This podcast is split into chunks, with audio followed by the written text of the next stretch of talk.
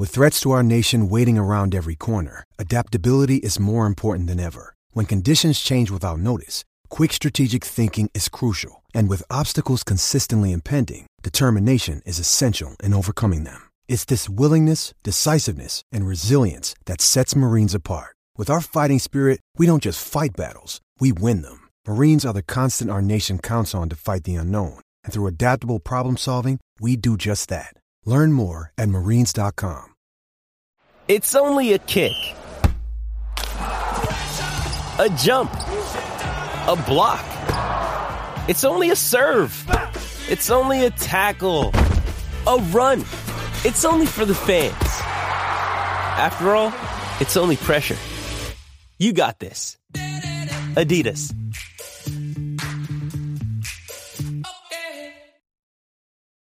This episode is brought to you by Hyperice, the leader in advanced warm up and recovery technology. They have tons of innovative products, like Venom heated wearables to help soothe sore back muscles, Normatec compression boots to speed up recovery and increase circulation, and Hypervolt massage guns to improve mobility. Loved by athletes like Naomi Osaka and Erling Haaland. Try them yourself. Get 10% off your order with the code MOVE at hyperice.com. From the fifth quarter studio in Madison, Wisconsin. Madison, Wisconsin. You're listening to the five minute basketball coaching podcast with our host, Steve Collins. Hey, everybody. Welcome to the five minute basketball coaching podcast. Um, first, we'd love if you left a review. We keep these things free. We want to leave them five days a week. And also, if you, what allows us to pay the bills and keep everything going is teachhoops.com. So if you're loving Coach Unplugged, you're loving high school hoops, you're loving this five minute basketball coaching podcast. Teachhoops.com is a great way to give back and also become a better basketball coach and work on your craft. So go over and check it out. And the podcast. All right. So tell me all the questions you have. I'm sure there's lots. Of- there is. They've been building. Okay. So I really have more questions about um, obviously non basketball stuff and more of like the youth program and exactly like how did like when you first started. So like I think their youth program was pretty bad right now. Um, everything I can find. So I guess how did you really get that started, and what were like the first steps that you took? So we initially associated ours with our YMCA because we couldn't get gym space. Okay. Gym space is always an issue. You have to because you need other space other than the high school to be able to to run a good youth program. So you need elementaries, middle schools, community centers, whatever. So that's the first place we started. So we started with the Y, and they kind of ran it initially so we could get it off the ground. Try to get at least one or two teams at each age level, and then. um gosh, I would say about five or six years ago, we kind of split from the Y because we weren't getting what we needed from them. Um, and then we started our own 501c, um, which we have a board and we have parents and we put the girls and boys programs together Okay. um, under one big, huge umbrella. So, uh, and our athletic director is like the president and it, it works really well um so yeah gym space is the biggest one um yeah I, i'm not i'm not sure how your how your school district works but it's it seems like it's always hard to get gym time in the winter The school I'm currently at, it's definitely hard. Um, Yeah. um, I don't know how, how exactly works there. They do seem to have like they have a nice website, the Okay. the youth club and everything like that. Okay. Um, so it's definitely there. I'm not sure about the gym space though. and how many and are they boys and girls separate or are they together They're separate.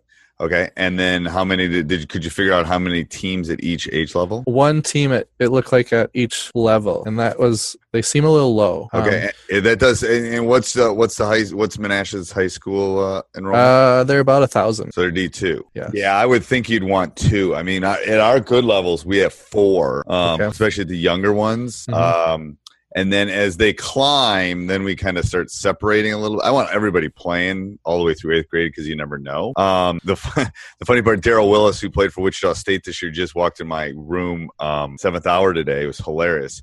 and he's like six eight. He couldn't make a left handed layup when he was a ninth grader, and he's left handed. Um, Mhm. it's it, so you never know where the development's going to come. So Yeah. you never want you don't want to turn kids off. You want to the, the only reason we don't have teams is we don't have enough coaches. Uh, That's the only reason we turn kids away. You obviously have to differentiate. You don't have the same kids taking calculus as taking algebra. So you have to differentiate at some point. Um, and I tend to do that more at the middle schools once they start getting up that you know sixth, seventh, eighth. It's like Mhm. all right, here's our here's ten. Um, and then we kind of come in. Ideally, I we haven't figured this one out. Ideally, we wouldn't have parents coaching. Um, I haven't figured out that yet. and this is 30 years. uh, but we do a big part of the selection process. So I have my coaches and my entire staff come in and help select because I want every kid to have a, an opportunity to make, you know, especially in seventh or eighth grade, make that top. Otherwise, it becomes this whole um, self fulfilling prophecy kind of thing, you know. Okay, yeah. I was in the A team. Why aren't I in the A team again? And it's like, well, we're gonna pick the teams, then we'll figure out the coaches. So there has to be a, there has to be a work with that. Um, Okay. But I think a key thing with and I and I've said this before to other people. I think a key with this is is you got to get out. This is something I don't do it as much because I'm too old now and I don't, I don't have enough energy to do it. I Mhm. used to go out and run clinics at the elementaries on the south side, free stuff. We did Saturday morning stuff where we would, you know, I'd have my varsity guys during the season come in and we'd do like a free, you know, like 45 minute, like little dribblers kind of thing. Basically got to become, um, you know, a, a marketing genius to be Like a honest with you. And you, and you got to make it like, you know, and that's why we moved all the way down to the, I think second graders because I got to get my claws on them before they get into hockey. I got to get my claws into them before they become swimmers. At least show an interest. Otherwise, I lose them. You know, and swimmers and hockey players by the time they're they know they're swimmers and hockey players by fifth grade. Sure, yep. So I really want to go down and get them. So that is a huge thing with that's a that's a huge community thing. That's a huge um it's a good PR thing. Parents are seeing you out at the games, all that stuff. And and I don't know if I've told you this before, but it's like a it's a it's a 5 to 7 year plan to turn most things around. Mine was my initial first run was a little lower less than that, but I got I got yeah, an NBA kid coming through. That. Yeah, that always helps. That helps a little bit.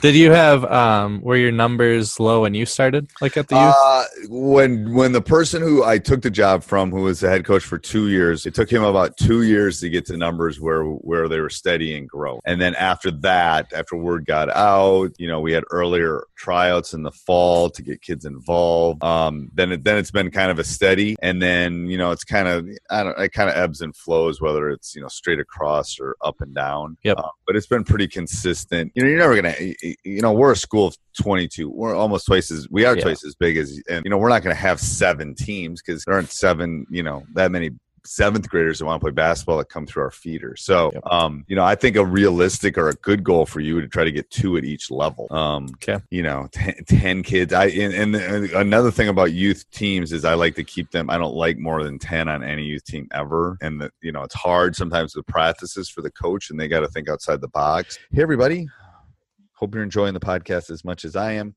Please go over and check our website, teachhoops.com, for coaches who want to get better. Uh, 14 day free trial. It's got it's got office hours. It's got one on one calls. It's got handouts. It's got practice plans. It's got how to do just it's a it's got a roadmap for you. That's what you need a roadmap. Um, so go over and check that out. Again, it helps us keep the lights on. Helps us keep this this this uh, train a chugging. Um, subscribe and like. We would love that. Um, if you love these podcasts, especially on Apple and Spotify, if you leave us a five star review, we would really appreciate that. All right, let's head back to the podcast. I don't want you know 12 or 14 on a team because half of them are sitting. I want them playing. Yeah, that makes sense. Yeah, because like, well, they're actually in our some in Ash's in New London's conference where Right. I'm at now, and they um, Sports Social Podcast Network.